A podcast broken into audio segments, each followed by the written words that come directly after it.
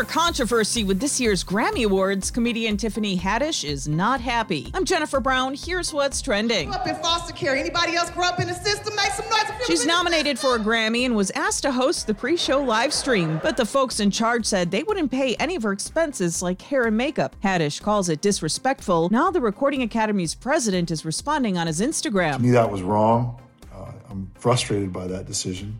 It was a lapse in judgment. He says he apologized to her personally. Just last month, The Weeknd tweeted how corrupt the Grammys are. His big album didn't get a single nomination.